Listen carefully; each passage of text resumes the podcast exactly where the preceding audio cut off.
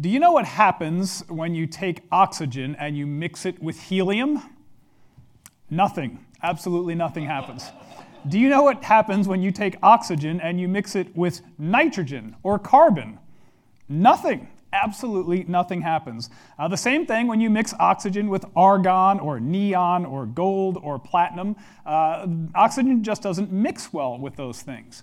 But what happens when you take oxygen and you mix it together with hydrogen, well, magic, right? Magic happens when you, when you mix those two together because now we have water, which is what makes life on Earth possible.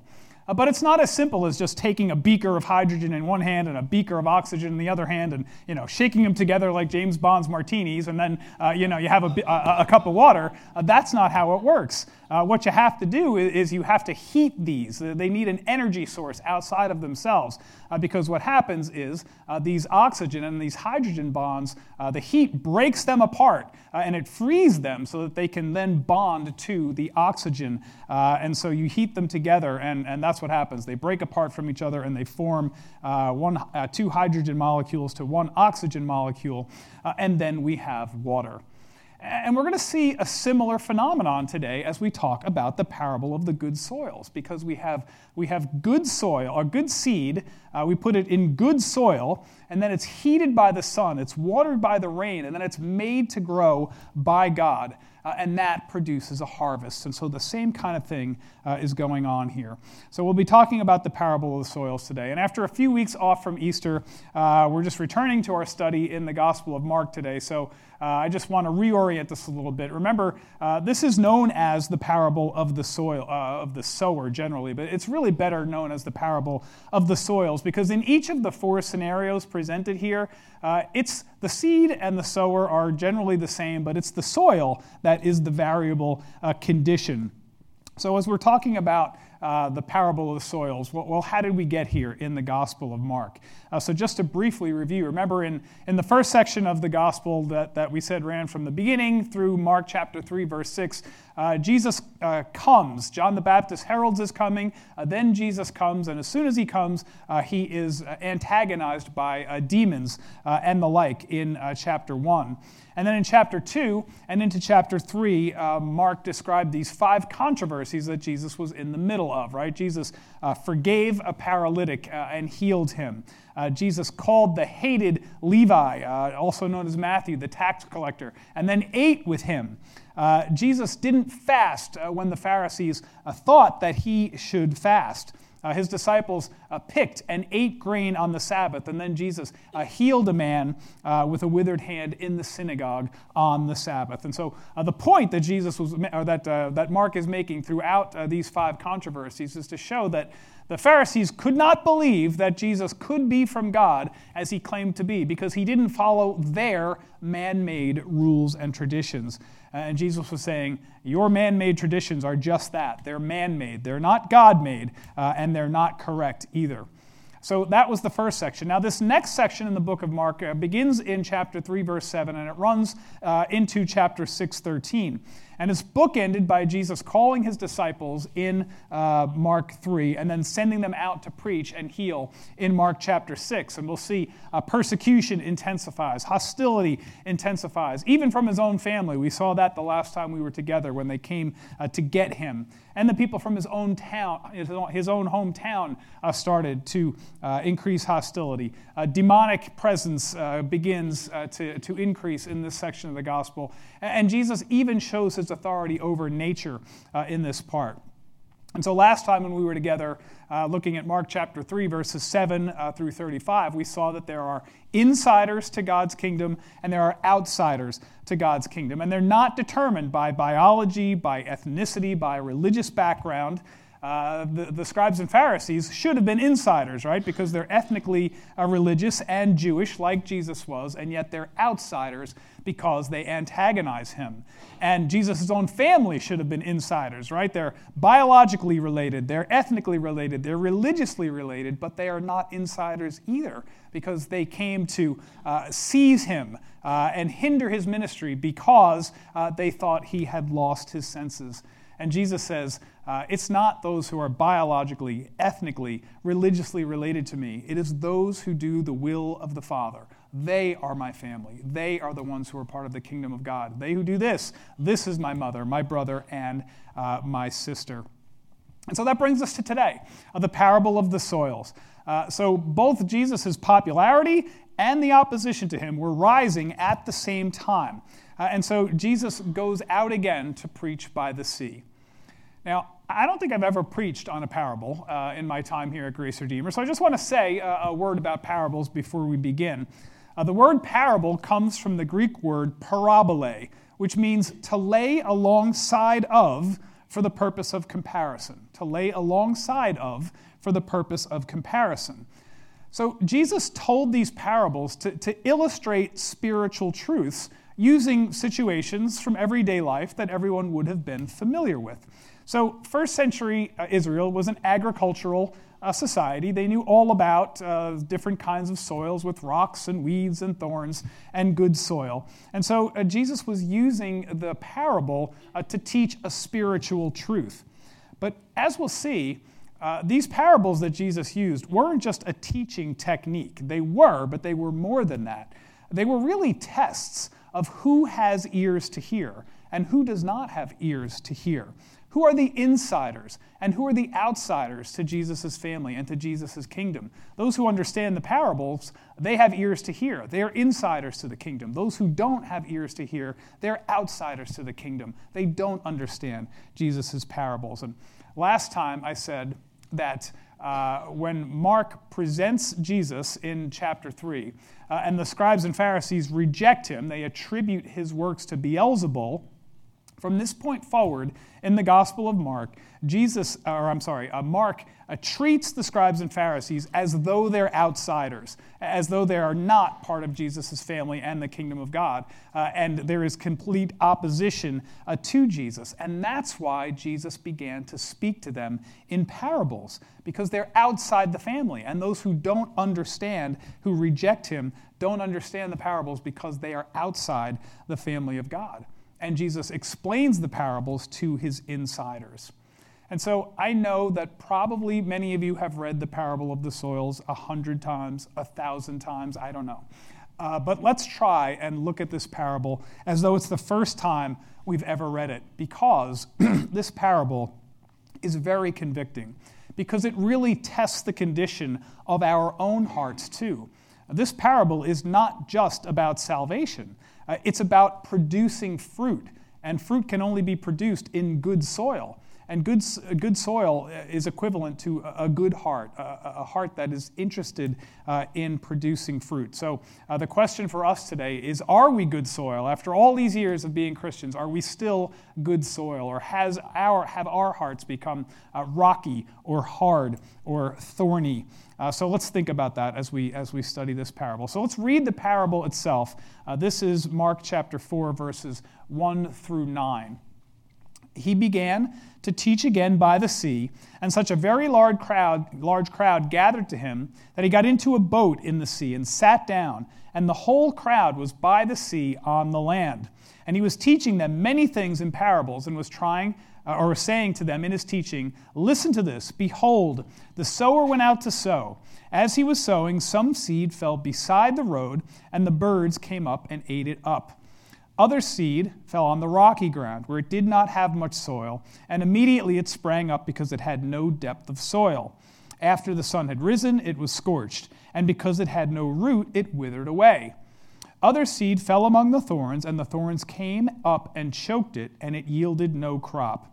Other seeds fell into the good soil, and as they grew up and increased, they yielded a crop and produced thirty, sixty, and a hundredfold.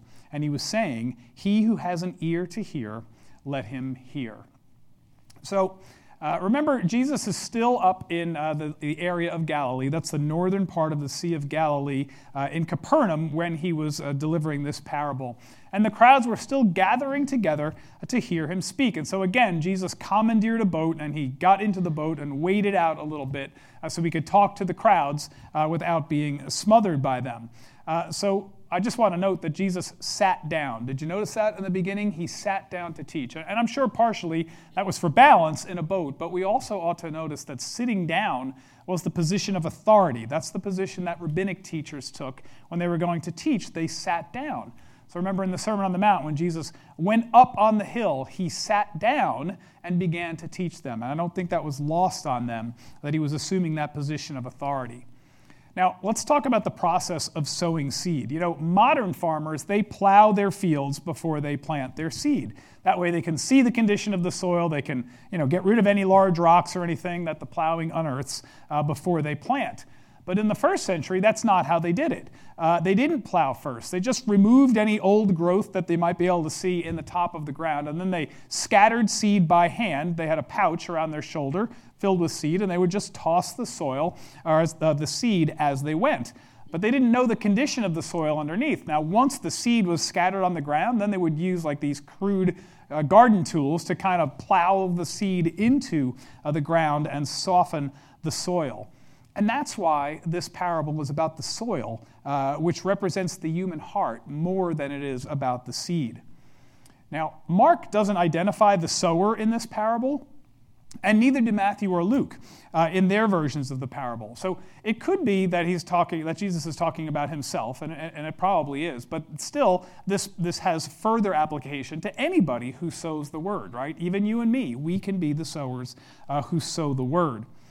And Mark also doesn't specifically say that the seed is the Word of God, but Matthew and Luke do in their parallel passages.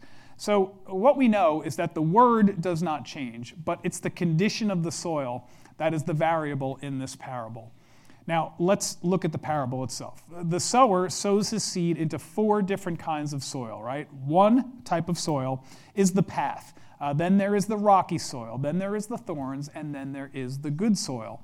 And of course, the results are not surprising, right? The seed does not flourish on the path because it looks like this. It's trampled down, right? It's, it's, it's rocky. There isn't very much dirt, uh, so there's no place for it to take root.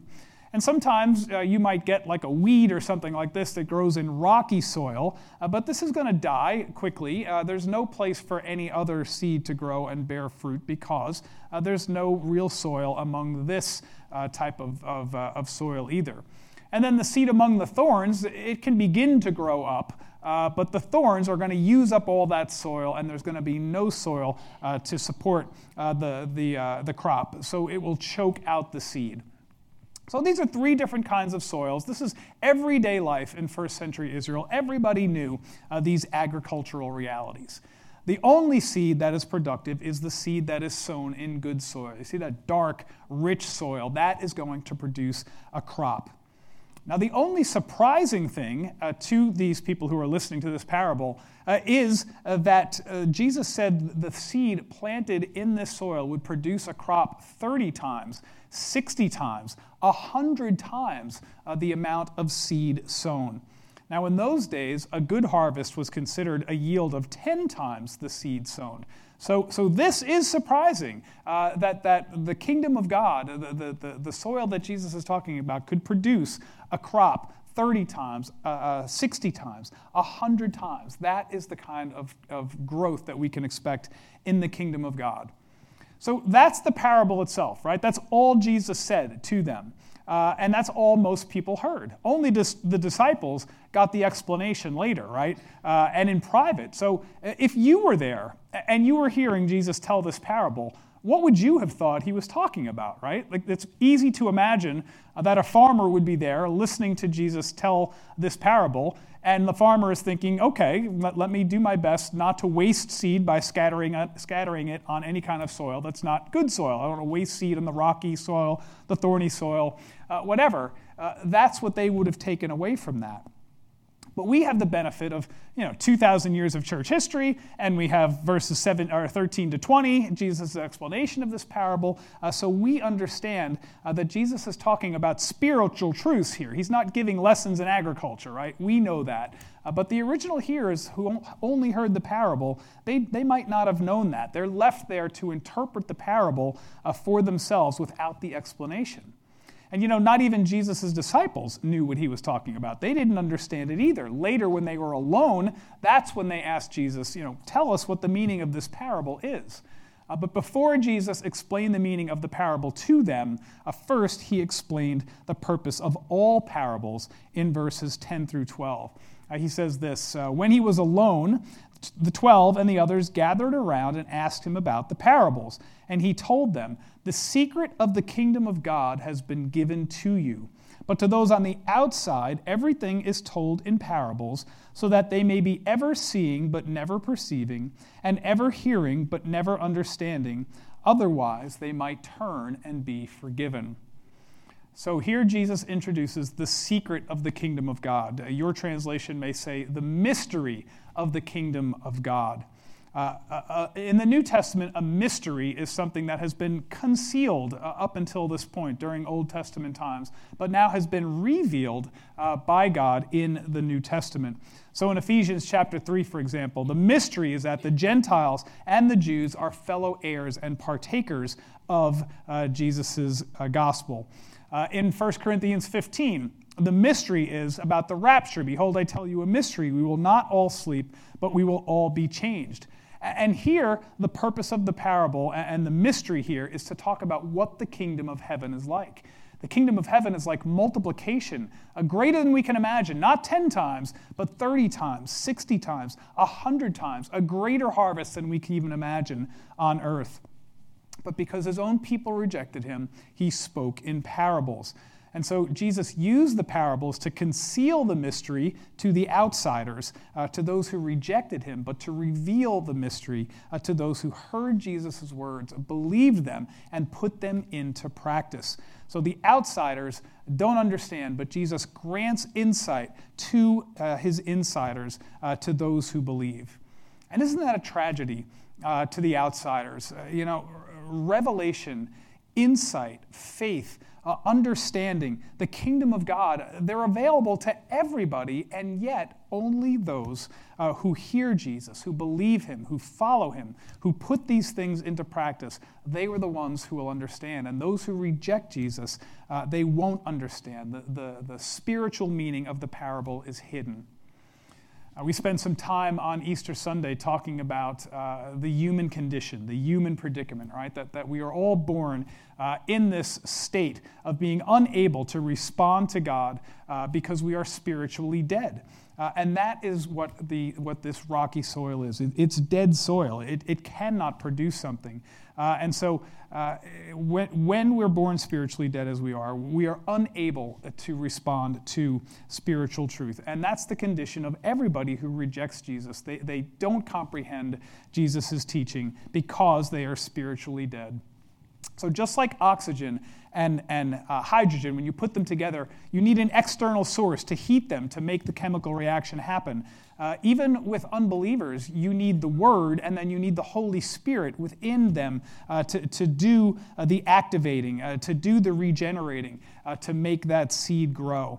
And, and, sadly, this doesn't happen for most people. In fact, in verse 12, Jesus quoted from Isaiah chapter 6, verse 9, uh, talking about those who, who perceive will not understand, uh, because they suffer from the same spiritual condition even 700 years before Jesus. In Isaiah's day, God told Isaiah, Go and preach the message. And Isaiah says, For how long, Lord? And, and, and God says to him, Well, it's going to be discouraging, Isaiah. You're going to go out and preach for a long time, and no one's going to believe. Can you imagine uh, getting a commission like that? Uh, God told them that Israel was blind and they were going to reject his message. But it's not that Jesus uses parables to blind people, it's that they don't understand because they're blind. Uh, they refuse to see. Now, to be fair, the disciples didn't get it either, right? But at least they had uh, the, the uh, faith to follow Jesus and the insight to ask. And so that brings us to verses 13 to 20, where Jesus interprets the parable for them. Uh, so, verse 13 Then Jesus said to them, Don't you understand this parable? How then will you understand any parable? The farmer sows the word. Some people are like seed along the path where the word is sown. As soon as they hear it, Satan comes and takes away the word that has been sown in them. Others, like the seed sown on rocky places, hear the word at once and receive it with joy. But since they have no root, they last only a short time. When trouble or persecution comes because of the word, they quickly fall away. Still others, like the seed sown among the thorns, hear the word, but the worries of this life, the deceitfulness of wealth, and the, desire, the desires for other things come in and choke the word, making it unfruitful. And others, like the seed sown on good soil, hear the word, accept it, and produce a crop, some 30, some 60, some a 100 times what was sown. So Jesus begins by saying, if you don't understand this parable, how will you understand any parable? And I don't think he was being like snarky or sarcastic with them. I think he wanted to tell them that there is a key to understanding that you need to have. Somehow, this parable is the key to understanding all the parables. Well, what is the key? The key is hearing with spiritual ears. Remember when I was talking about the farmer before? He probably thought that Jesus was literally talking about agricultural lessons, and that's all he would have heard.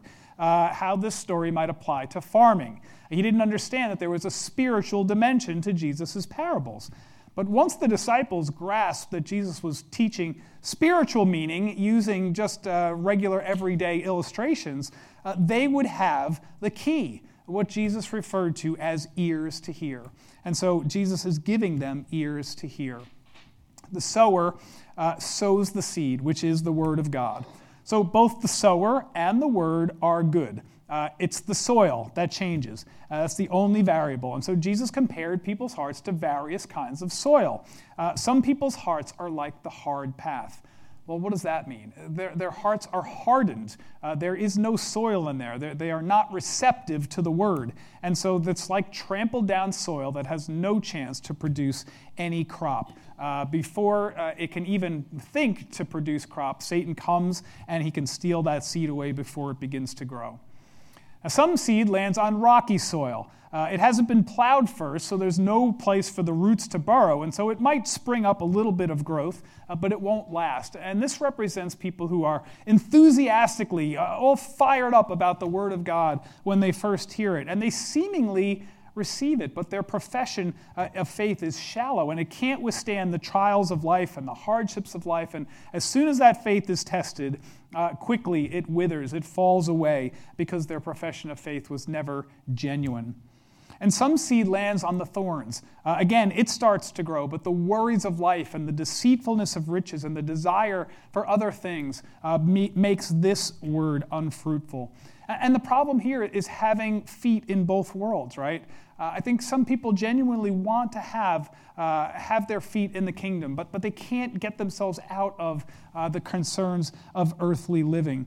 Uh, they can't surrender the things of this world. This was the problem with the rich young ruler, right? Go sell everything you have, come follow me. And the man went away sad because uh, he had much uh, property.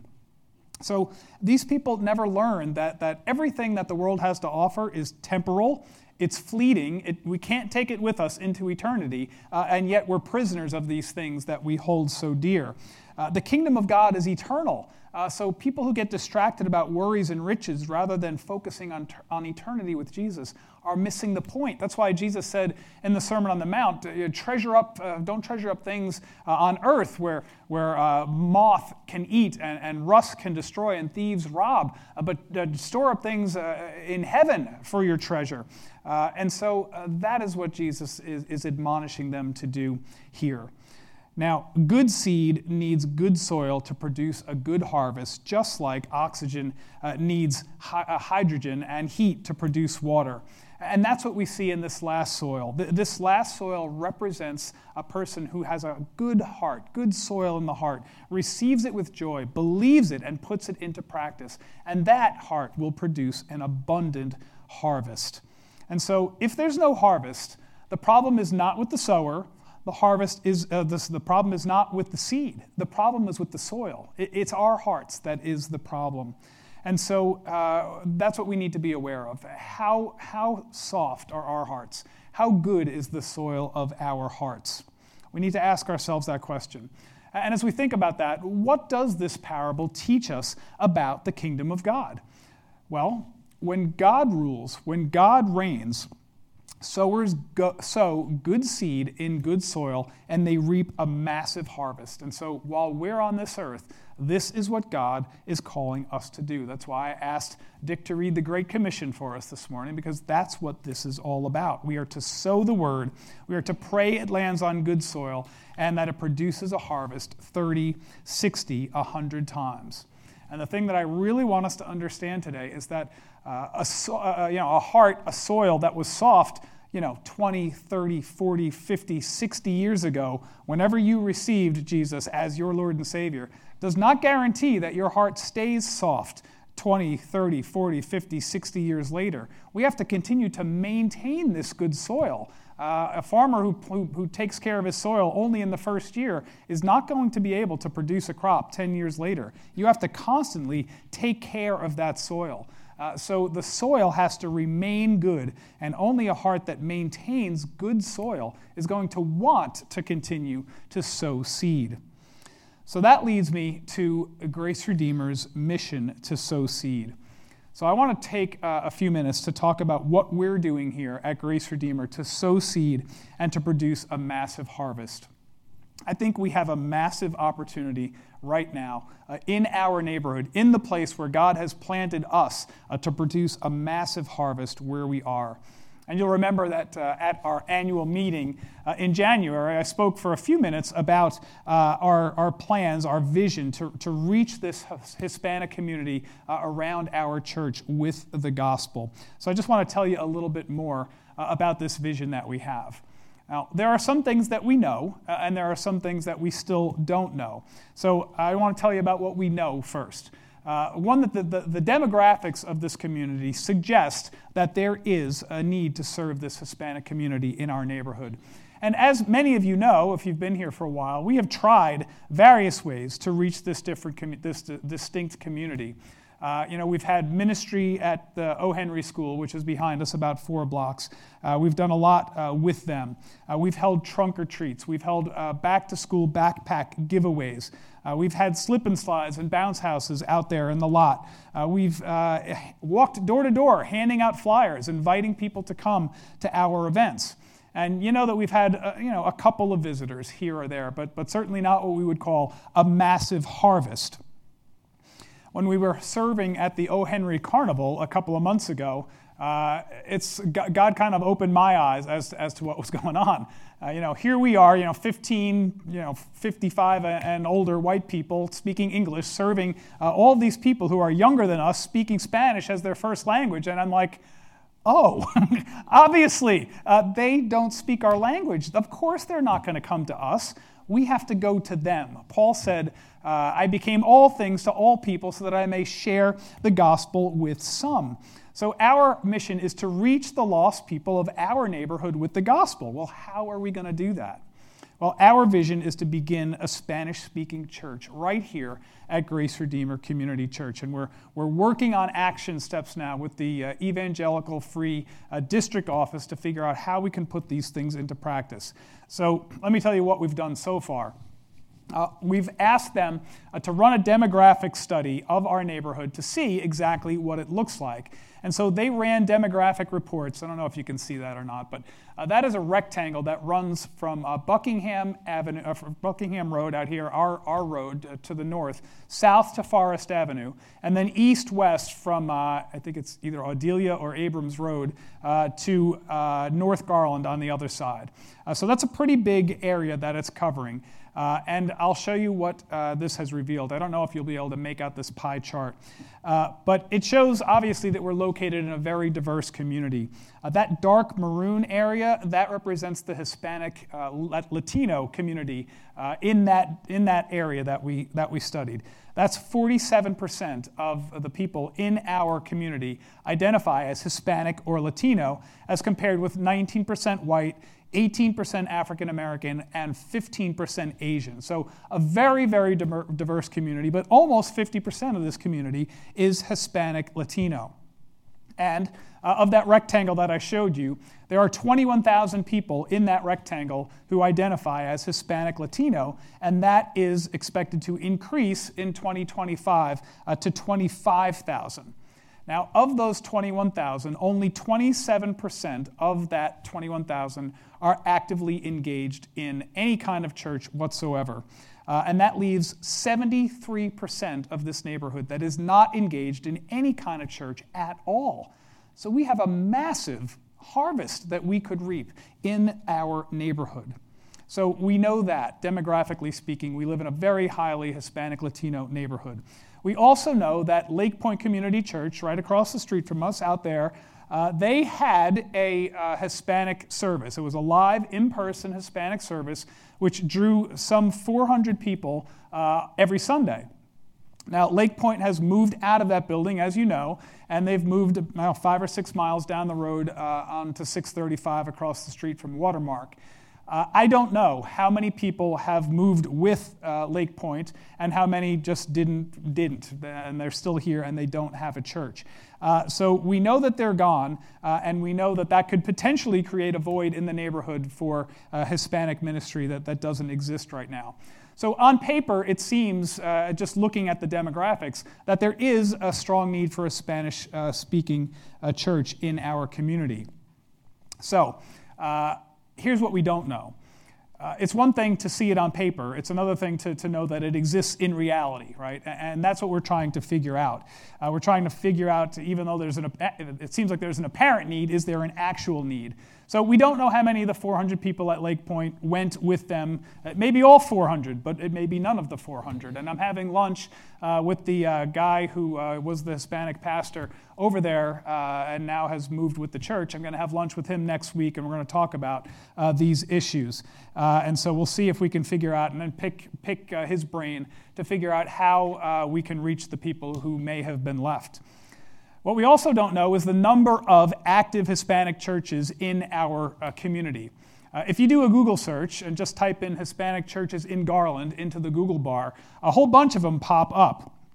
Uh, most of them are downtown, but there are a few that are just uh, on the other side of that North Garland Avenue border that I showed you. But when you try to look up these churches, most of them have no websites, and it's hard to tell if they're active churches or if they've folded or maybe it's a house church. Uh, we just don't know. So we need to do more research about that. But, but we're hopeful, and it's possible that we could potentially draw a core group of people to, to start something here uh, from one of those various churches if they're looking for a home. Uh, so we're researching whether, whether there is that real need in the community, both uh, from the number of people uh, at Lake Point and if there are any active churches serving uh, this community in our area. The other thing we don't know is costs, obviously, right? Uh, we assume that we're going to need a pastor, uh, and certainly we will, who is bilingual, probably younger, 30s to 40s, dynamic, extroverted, energetic, evangelistic, humble, patient. Good luck, right? Uh, we need all of these things. We have to find uh, the right pastor. But the good news is that E-Free uh, uh, of Oklahoma, Texas, our, our district that we're part of, they're very much behind our efforts here. Uh, and they've done this before. They have several uh, churches uh, who have uh, started Hispanic churches within their English speaking church. And so they're behind our efforts. And in fact, that's one of E-Free's stated goals. They want to plant more Hispanic churches because, as you know, uh, Texas now has more Hispanic Latino than it even does white people in uh, the state of Texas now. So the need is growing, and E-Free wants to capitalize on that. And they've helped other churches start Spanish speaking churches in uh, their own church. Uh, so, what we're talking about here is a church plant. This is a church plant within our church. That's what we're talking about. And we know that E-Free wants to help us because that's what E-Free does. And they certainly want to help us with the costs, but we just don't know yet to what extent. Uh, and so we'll find out uh, through further discussions in time uh, what that's going to look like. But unfortunately, our main contact at E-Free just left for a six-week sabbatical, uh, so uh, these things take time, right? And uh, so we're going to need to be patient. And when I say we, I mean me. Uh, I'm going to have to learn to be patient. Uh, so uh, obviously, we're still very much in the exploratory phase of this, and things to, tend to move at glacial speed. So, uh, I really just want to keep you up to date. We're not moving forward on anything until we answer some of these uh, questions about actual need and actual cost, but we want you to be informed. And what we really want now is for you to pray. Uh, that's what we need. We, we need to bathe this thing in prayer. You know, we talked about it very generally in January, and I haven't said anything about it since. But now I want us to really be thinking about this. You know, add it to your prayer list, however it is that, that you uh, decide what you're praying about on a given day. I'd like this to be part of everybody's prayer concerns because uh, we want to see God's will done. Uh, and, and I want us just to have this kind of soil that we're talking about in the parable of soils, this dark, rich, fertile soil uh, that wants to uh, reach this neighborhood, that wants to sow seed and, and, reach the lost. And you might say, you know, why are we doing this? Uh, you know, things are pretty good at Grace Redeemer Church right now, aren't they? I mean, we have a pretty thriving congregation and things are going pretty well here. And we could just rest on our laurels. Uh, but I don't think that's what God has for us. I think God has a big vision for us. I think that's why He put us here in this neighborhood to begin with. I think God's plans for us are much bigger uh, than what we're doing right now. And I think uh, you know, we've been watching what's been happening around the country. I think God wants us to get involved in this revival that started at Asbury Seminary and spread to other places around the country and is still ongoing, although it's not getting the press that it was getting in the beginning. So who knows what God will do right here in Garland through a church that is good soil, that's willing and active and eager uh, to reach out to his lost sheep. Now, I'm sure that, that what I've said today has raised more questions than answers, and, and I know that that's going to, to be the case. Uh, I and the elders will answer whatever questions we have, uh, whatever questions that we can answer from you. Uh, but you know, as, a, as of now, uh, we're still working on big picture things like needs and costs. We'll obviously have to work out logistical issues uh, later on if this thing is going to go forward, like how two churches can share one building uh, at the same time. But, but I think those are questions for, for down the road once we figure out needs and costs. Uh, so, we're, we're, as I said, we're talking about a church plan here, and that, that might seem like a monumental task, and I would suggest to you that it is. It is a monumental task, but sometimes the things that are too big for us, that's where God comes in, right? We're trusting God with these kinds of things. And I'll remind you uh, that Grace Redeemer itself started uh, like a church plant, right? It started as, as a house church with, you know, five, six, seven couples uh, 11 years ago. And now look what God has done, right? We don't want to put a cap on God and say this is what God can do and this is God, what God can't do or what he will do or what he won't do. Let's just walk through open doors and, and see what God will do with this. And so we need to ask God for his will and trust him with the results. And uh, I'm praying that you're all behind this and that if the need exists, that God will bring the right pastor and that he'll bring the finances to lead uh, this Spanish speaking church. Our goal is to scatter seed uh, and to uh, just try to raise up a new generation of believers in this neighborhood for God's glory. So we sow the seed, it's up to God to make it grow. Now, as you all know by now, uh, Charles Stanley passed into glory this week, right? He's face to face with his Lord and Savior Jesus Christ. And uh, in 2010, uh, Southwestern Theological Seminary honored him with, with, a luncheon for lifelong service uh, to, uh, to the world and for spreading the gospel. Uh, and his response during his speech was I have one goal get the truth of the gospel to as many people as possible as quickly as possible, as simply as possible, in the power of the Holy Spirit and to the glory of God. That's the Great Commission, right? That is the Great Commission. That is a sower went out to sow. And that's what God calls us to do. That's our mission and vision here at Grace Redeemer Community Church. We have the truth of the gospel. Jesus says he's coming back soon, and so there is urgency. So let's spread as much seed as we can. Let's pray that it lands on good soil and trust God with the results. And who knows, maybe God will reap a harvest 30, 60, 100 times. I pray that you'll be praying about this, and I ask you to pray with me now.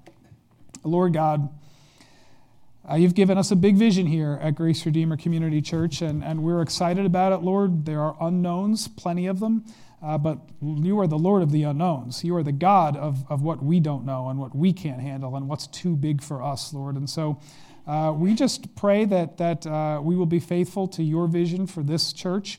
Uh, Lord, we will continue to op- walk through open doors, and Lord, continue to rely on you and trust you uh, with whatever the outcome of this is, Lord. Uh, we just want to uh, lay ourselves uh, open to you now uh, and profess to you that we are willing and ready and able to make the sacrifices that are necessary to do this kind of ministry, Lord.